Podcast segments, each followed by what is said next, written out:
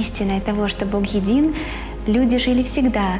И это очень ярко отражалось в древности. Это единое знание люди передавали от человека к человеку, от духа к духу. Зачастую оно даже не записывалось, и оставались мифы, легенды, предания. И участники проекта «Единое зерно» решили глубже изучить эту тему, чтобы узнать, как люди в древности жили этими духовными знаниями, передавали их, и как это отражалось в их культуре. Я «АЛЛАТРА» сейчас читаю на последних страницах. На 742 страничке книги говорится, что понимание своей двойственной природы помогало человеку совершить осознанный выбор, какому из начал, духовному или животному, посвятить свою скоротечную жизнь и чьей воле служить. Кстати, на основе исконных знаний о коллективных и индивидуальных разумах позже и начинали развиваться те же архаичные верования — каждого народа существовала еще и богатая мифология о происхождении мира и человека, которая также изначально основывалась на едином для всех народов духовном зерне исконных знаний. Ребята вот поделились, что есть такая работа ученого немецкого Вильгельма Шмидта, который научным путем э, анализировал культуры и традиции народов, которые живут еще вот этими старыми устоями. Ехала в библиотеку Гумбольдта, нахожу в одном из записаний северокалифорнийских индейцев и племен огненной земли. У них вот это высшее существо было просто как воплощением вот лучших-лучших качеств, самого-самого лучшего, к чему и сами вот эти люди э, стремились. Вот интересно просто, что Шмидт эм, указывал очень четко, что оно было именно живым, то есть оно было реальным вот как частью повседневной жизни, то есть оно было просто полностью интегрировано в это.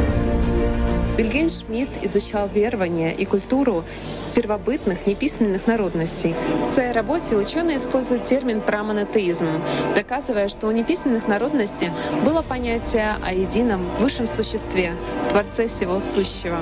Вильгельм Шмидт считал, что различные формы тотемизма, шаманизма, различных магических культов появились на более поздних этапах развития культуры в результате духовной деградации общества вследствие утраты исконных знаний тогда как у истоков верований народов стояли понятия о едином высшем существе, отличном от всего земного и материального. Среди имен этого существа можно встретить такие, как Отец, Отец Неба, Создатель, Творец, Вездесущий, Всезнающий и так далее. Интересно, что по мнению ученого у этого существа не было определенного образа или формы. Оно являлось воплощением добродетели, праведности и всех самых лучших качеств, которыми стремился обладать и сам человек.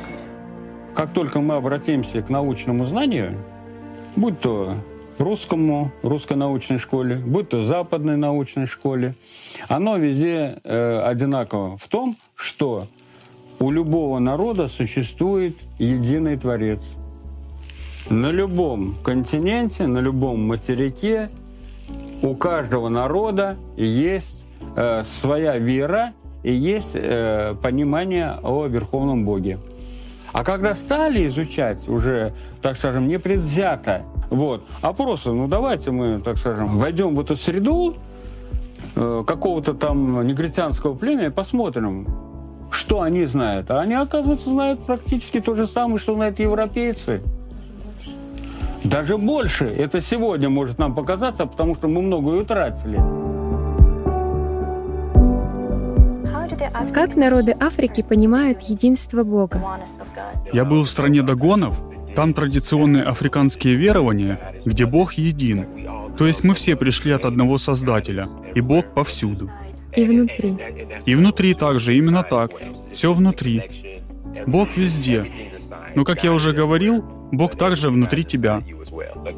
Я полагаю, раз мы все происходим от источника, то и источник находится внутри нас. Это то, что я увидел и испытал, когда был в Африке. Я жил три месяца в Никарагуа, участвовал в социальном проекте.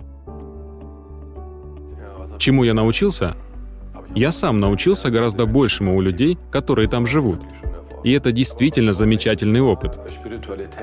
Что уже точно ясно, духовность всегда и обязательно являлась частью каждой человеческой культуры. И я твердо в этом убежден. Человеку присуща саморефлексия. Это непосредственная ответственность перед самим собой и своей совестью.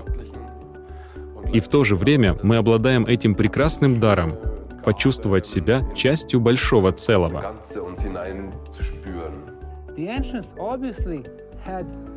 У людей в древности, очевидно, были духовные знания. И они были более духовными, чем мы. Не в плане религиозности, а именно более духовными.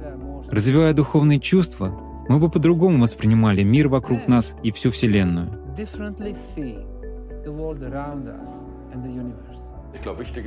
Я считаю очень важным, чтобы человек уже с самого раннего возраста понимал, что есть высшая сила. Неважно, как мы это называем. Я считаю второстепенным то, как это называется. Но это большая часть того, что значит быть человеком. Что насчет мифов и эпосов в древних культурах? Являлись ли они моделями поведения для повседневной жизни? Да.